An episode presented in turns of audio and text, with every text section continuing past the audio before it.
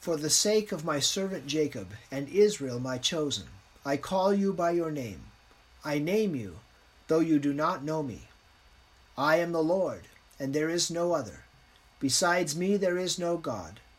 I equip you, though you do not know me, that people may know from the rising of the sun and from the west that there is none besides me. I am the Lord, and there is no other. Grace, mercy, and peace be to you from God our Father and from the Lord Jesus. Amen. Through his prophet Isaiah, God names a future king of Persia as one who will be his instrument to rescue captive Israel and restore them to the promised land after their exile in Babylon. They're there in Babylon because of their unwillingness to know Yahweh. Yahweh knows them.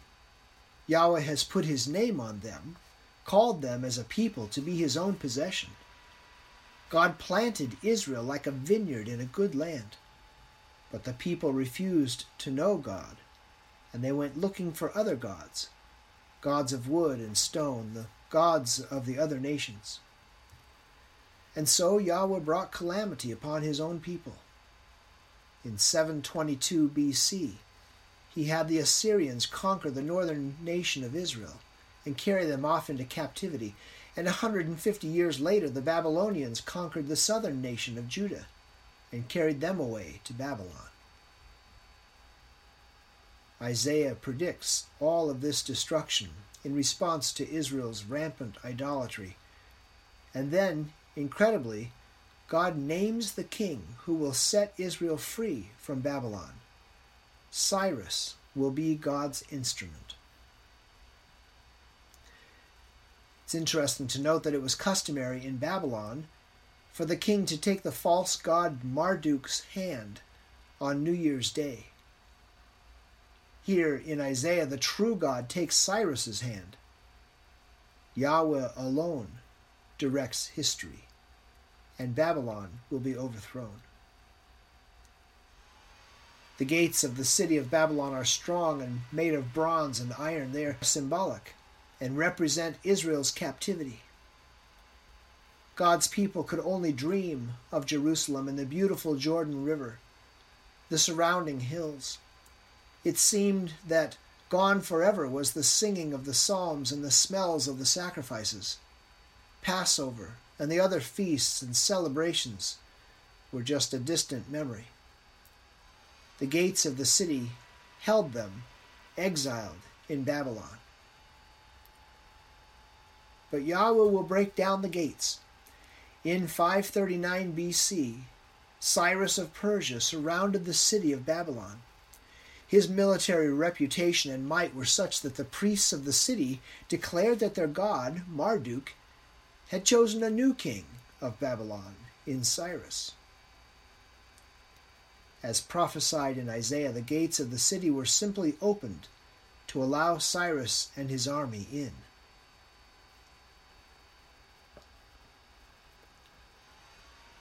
Thus says the Lord to his anointed, to Cyrus, whose right hand I have grasped, to subdue nations before him, and to loose the belts of kings, to open doors before him, that gates may not be closed. I will go before you and level the exalted places. I will break in pieces the doors of bronze and cut through the bars of iron. I will give you the treasures of darkness and the hoards in secret places, that you may know that it is I, the Lord, the God of Israel, who call you by your name. God opened the gates of Babylon, the gates that held his people captive. Nothing can stand in God's way of God's salvation. When sin and guilt imprison us, he promises, Though your sins are like scarlet, they shall be white as snow. When gloom and doom threaten to overwhelm us, he says, The people walking in darkness have seen a great light. When it seems as though huge roadblocks get in the way of God's purpose and will for his people, he commands, Let every valley be lifted up, and every mountain and hill made low, and the crooked ground will become level, and the rough places a plain. When his people are surrounded by the enemy and backed up to the Red Sea with no way out except the road back to Egypt in slavery, Yahweh opens the waters of the Red Sea. And when his people seem to be nothing but dry bones on the valley floor, Yahweh brings life to those dead bones. Cyrus does not know Yahweh. Yahweh says, I call you by your name, I name you, though you do not know me. Cyrus doesn't know Yahweh, but Yahweh knows Cyrus. God is able to use Cyrus to accomplish his good purpose for his people. For the sake of my servant Jacob and Israel, my chosen, I call you by your name. All that God does, he does for the sake of the elect, for the sake of Jacob, for the sake of his chosen people. He uses Cyrus to free his people from captivity in Babylon, and this is not the only place we see God working, using events and people to accomplish his purposes.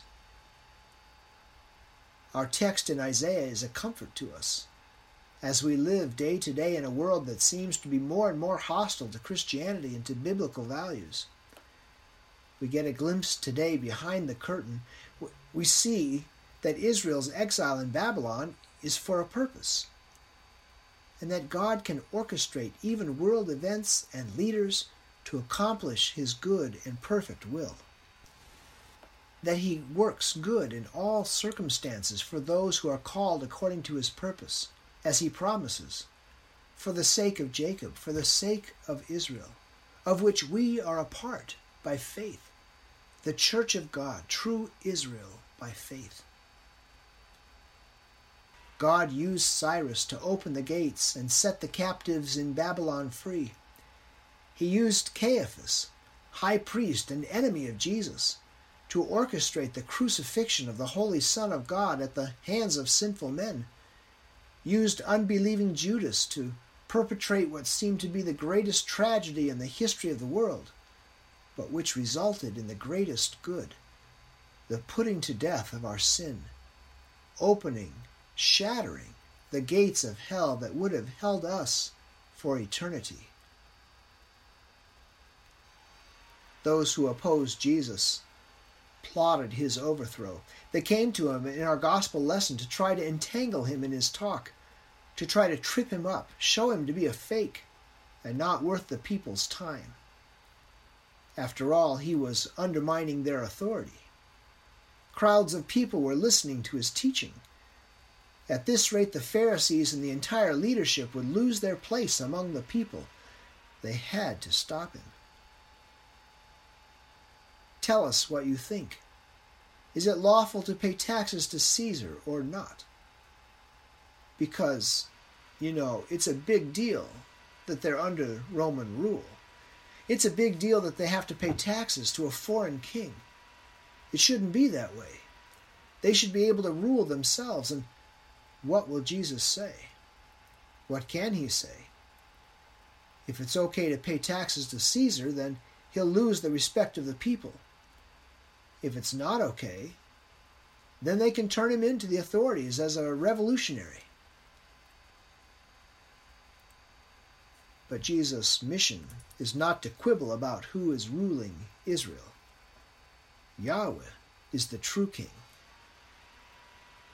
Render to Caesar the things that are Caesar's, and to God the things that are God's. God is doing something much more grand and glorious than throwing off Rome's rule.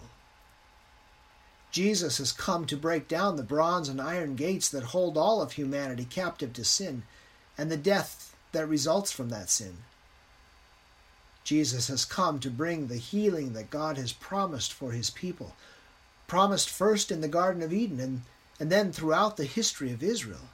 Healing that will come with the ultimate sacrifice when the sins of the world are placed on the Son of God, and he becomes the sacrificial lamb that takes away the sin of the world. For the sake of my servant Jacob and Israel, my chosen, I call you by your name. I name you Cyrus. though you do not know me. I am the Lord, and there is no other. Besides me, there is no God. I equip you, Cyrus, though you do not know me, that people may know from the rising of the sun and from the west that there is none besides me. I am the Lord, and there is no other. The Lord, Yahweh, knows you. For your sake, God has destroyed the gates of hell by Jesus' death and resurrection. God knows you, and in the waters of baptism he has claimed you, put his name on you, called you by name, and said, You are mine. Sometimes we look at the evil all around us and we're tempted to think there's no way that God is in control of this. It seems like evil is succeeding in snuffing out God's will and his work. And then we hear the words of Jesus calling out to his Father to forgive those who are nailing him to the cross. And we marvel that God the Father forsook Jesus, that it was for condemnation that Jesus Christ, the true King, was chosen as the sacrificial lamb, so that the evil in us could be forgiven. As Satan, that great dragon, is thrashing around, trying to take God's chosen people down. God is not thwarted. He makes us righteous, pure, and holy, and He calls us to Himself. He gives us faith to believe in our Savior. And as much as Satan would like to stop that, to keep it from happening, God moves ahead with His loving will and purpose to save lost sinners. And evil must bow and even take a role in our being reconciled to God. Evil can't change that. Evil can't stop it. The gates of hell are no match for the sacrificial love of God and the shed blood that covers our sin. In Christ there is true freedom from real captivity. Romans 8 says, there is therefore now no condemnation for those who are in Christ Jesus. For the law of the Spirit of life has set you free in Christ Jesus from the law of sin and death. God equips Cyrus. He calls him by name and takes his hand, though Cyrus doesn't know God. It's all orchestrated so that many, many people may know God that from the rising of the sun and from the west there is none besides him. He is Yahweh, and there is no other. He forms light and creates darkness. He makes well being and creates calamity. He is Yahweh, who does all these things. And this same Yahweh has called you to faith. May his name be blessed forever. Amen. Now may the peace of God that passes all understanding keep your hearts and minds in Christ Jesus. Amen.